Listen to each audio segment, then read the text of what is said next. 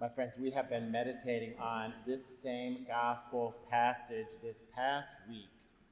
On Friday, a couple days ago, we got the first half of today's gospel. On Wednesday, in the feast day of uh, Saints Philip and James the Lesser. And again, yesterday, we meditated on the second half. There is much here, there is much for us to reflect upon. I've been personally reflecting a lot on St. Philip. Master, show us the Father, and that will be enough for us.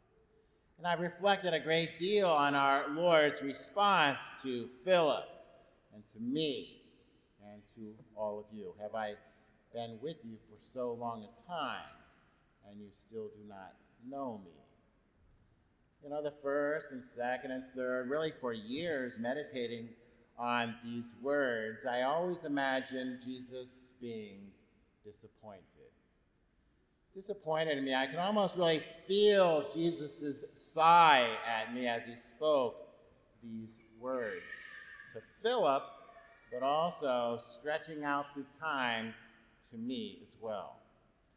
But then, more recently, the Spirit led me to wonder if perhaps Jesus had a different response.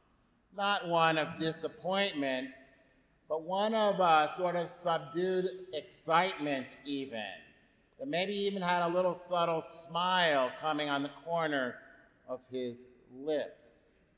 For on this Holy Thursday, that this account first happened, Jesus, in his divinity, knew, he saw that Philip's lack of understanding in this Holy Thursday moment, that his demonstrated lack of faith would ultimately be overcome through faith, hope, and love, and that he and the Father would send their Spirit upon him. He would run from the cross tomorrow, fine, on Good Friday he cowered in fear, I would do the same. But Philip would ultimately and very courageously endure his own cross. He would, after all, be crucified upside down. He would do this out of total love and abandonment to Jesus Christ and his church. My friends, I think our default position is oftentimes to think that God looks down on us in disappointment that he sees us. We line up on that back view. We line up on that back view week after week, confessing the same sins perhaps over and over and over again. That he's disappointed in our continual failures. But God is a prodigal father. God is unconditionally pouring his love out upon us. Prodigal, of course, means reckless. Perhaps sometimes he is recklessly pouring forth his grace upon us. We're not paying attention. But it is in our Lord's uh, nature to be generous. He loves us. Even in the midst of our most shameful sin, the Lord, the Father, is loving us, trying to love us out of that sin, of course. He delights in our continual struggle to be free he delights in our struggle to be holy, ultimately, please God, to be saints. And he says to each of us today, right now, here in this holy Mass, do not let your hearts be troubled. You know, one of my go to guys, Dr. Peter Kreeft, so beautifully says that this line, do not let your hearts be troubled, implies that we have some authority over our hearts. What we usually mean by our hearts and our feelings and emotion is our feelings and emotions, he says. Jesus is telling us that we have the power to say to our feelings and emotions, Be still. Be still. Today, Jesus is looking at each of us with excitement, seeing that day today, please God, in which we will allow His grace to transform our hearts and minds so that we can be free right now perhaps here in this Holy Mass today. Jesus is saying to each of us, You have faith in God, have faith also in me. He is telling us that our hearts will not be troubled when we exercise the gift of faith we received so long ago in a font like that one. Yet some hears words, Where I am going, you know the way. And like Thomas, begin to doubt Master, we do not know where you are going. How can we know the way? We mainly, of course, doubt ourselves. We doubt our faith. We doubt our belief in God. We doubt, we doubt, we doubt. Well, Jesus can do great things with our doubts. Look what he did with Thomas's doubt. He went from saying, I will only believe if I can put my hands in his nail marks, to coming to give the most concise Christology ever recorded in Holy Scripture, my Lord and my God. Today, Jesus says to us, I am the way and the truth and the life. No one comes to the Father except through me. If you know me, then you will also know my Father. You know, Pope St. John Paul II so beautifully said that Jesus is the answer to the question posed by every human life. That Jesus is fully God and fully man. His reality, the reality of Jesus Christ and the incarnation, unites humanity with God in a way never ever imagined. For Jesus is the way. He is the one mediator chosen and sent by the Father to bring the human family, all of us, to glory. He is the way. He doesn't just know the way, He is the way, and He is also the destination. He doesn't just say, follow Him, He takes our hand and He guides us and if necessary, when necessary, he places us on his shoulders and carry us, carries us along the way. He is the truth. He doesn't simply know the truth, he is truth itself. And he and the Father sent their Spirit upon the church so that we could have access to the truth and great comfort that we have the truth. We may not understand the why but we know infallibly the what. And He is the life. He sustains us in every in existence every moment of our lives, for He is life itself. He is calling us to make Him the center of our life. Everything we do, say, think, and desire to be centered on Him and His church, to fit our life around Him and not simply squeeze him into our life because he is our life. My friends, when we embrace the reality that Jesus is the way, the truth, and the life, then everything changes. We know this to be true. And that each of us can, remarkably, do the works that Jesus does, and even do greater works than these.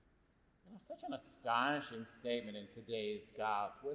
It's it's striking, honestly, to hear Jesus said that, but it is true. Jesus raised the dead. He healed thousands. He fed thousands. He forgave sin.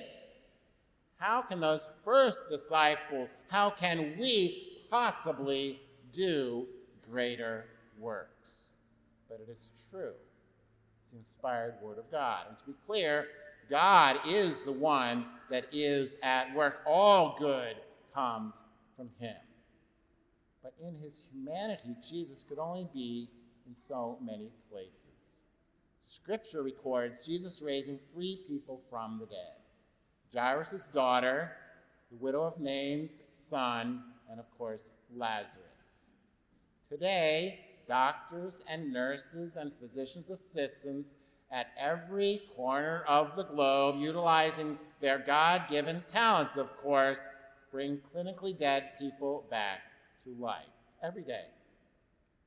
Thousands of people, millions of people are healed through the gift of these medical professionals every single week.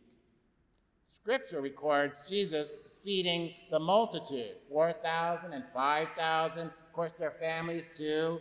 Maybe that gets us to 20 or 30,000. It's a lot of people fed with a little bread and fish. Today, though not just thousands of people, but literally millions of people are fed through the generosity disciples throughout the world. Jesus spoke to thousands of people at various sermons he gave. He spoke of the good news, he spoke of the kingdom. Today, Father Mike Schmitz podcast alone reaches millions every single day. His Bible in the year and now his catechism in the year reach millions. Every pope of the modern age reaches millions of people every single day. Fulton Sheen, many of us grew up, number one TV show while he was on television. Mother Angelica, Mother Teresa, on and on and on are reaching millions, have reached millions of people spreading the good news, speaking about the kingdom. Jesus forgave many sins. Scripture records some of them. But today, and greatest of all of these things, many millions of people have their sins forgiven by Jesus working through his priests. To forgive sins is, after all, a greater work than even physically raising the dead. For St. Augustine so importantly and beautifully said, the justification of the ungodly is something greater than the creation of heaven and earth greater even than the creation of angels. What happens in those little rooms in the back of our church is greater than the creation of the whole world out of nothing. And Jesus does this through his priests every single day. For the church is that dwelling place Jesus spoke about in the gospel, the living stones that St. Peter speaks about in the second reading and he's prepared a place for us here and ultimately please God in heaven. He's also prepared a place for himself in our souls, where he began to dwell in our baptism. Jesus is the head. He is the cornerstone, and it is here, right here in this Holy Mass, it is in the church that we are then closest to him. It is here that one of my in one of my favorite scripture passages, even a large group of priests were becoming obedient to the faith. For Jesus is the way and the truth and the life. In him we have a guide, a map, and a destination, for he is God made man. And to truly know him is to have experienced him too for Jesus is the, in, is the visible image of the invisible God. My friends, this, what we do right here, right now, faithfully living the sacramental life of the church, this is the key to the peace Jesus is talking about.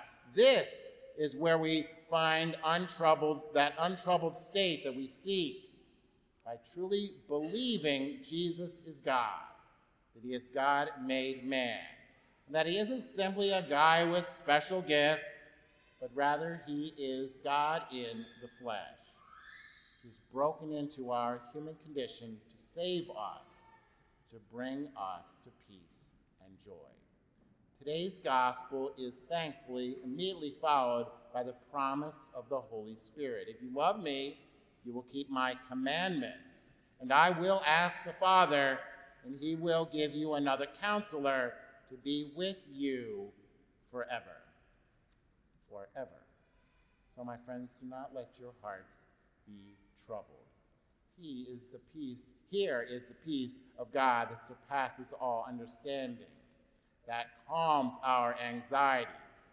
And if we struggle with doubt like Thomas, Or if we have not yet fully understood, like Philip, be comforted that they both became saints, and you're now in the right place, so that our hearts may no longer be troubled. Then we may find true and everlasting joy and happiness and peace, and help our families, friends, co workers, and classmates do the same. And may God be praised. Amen.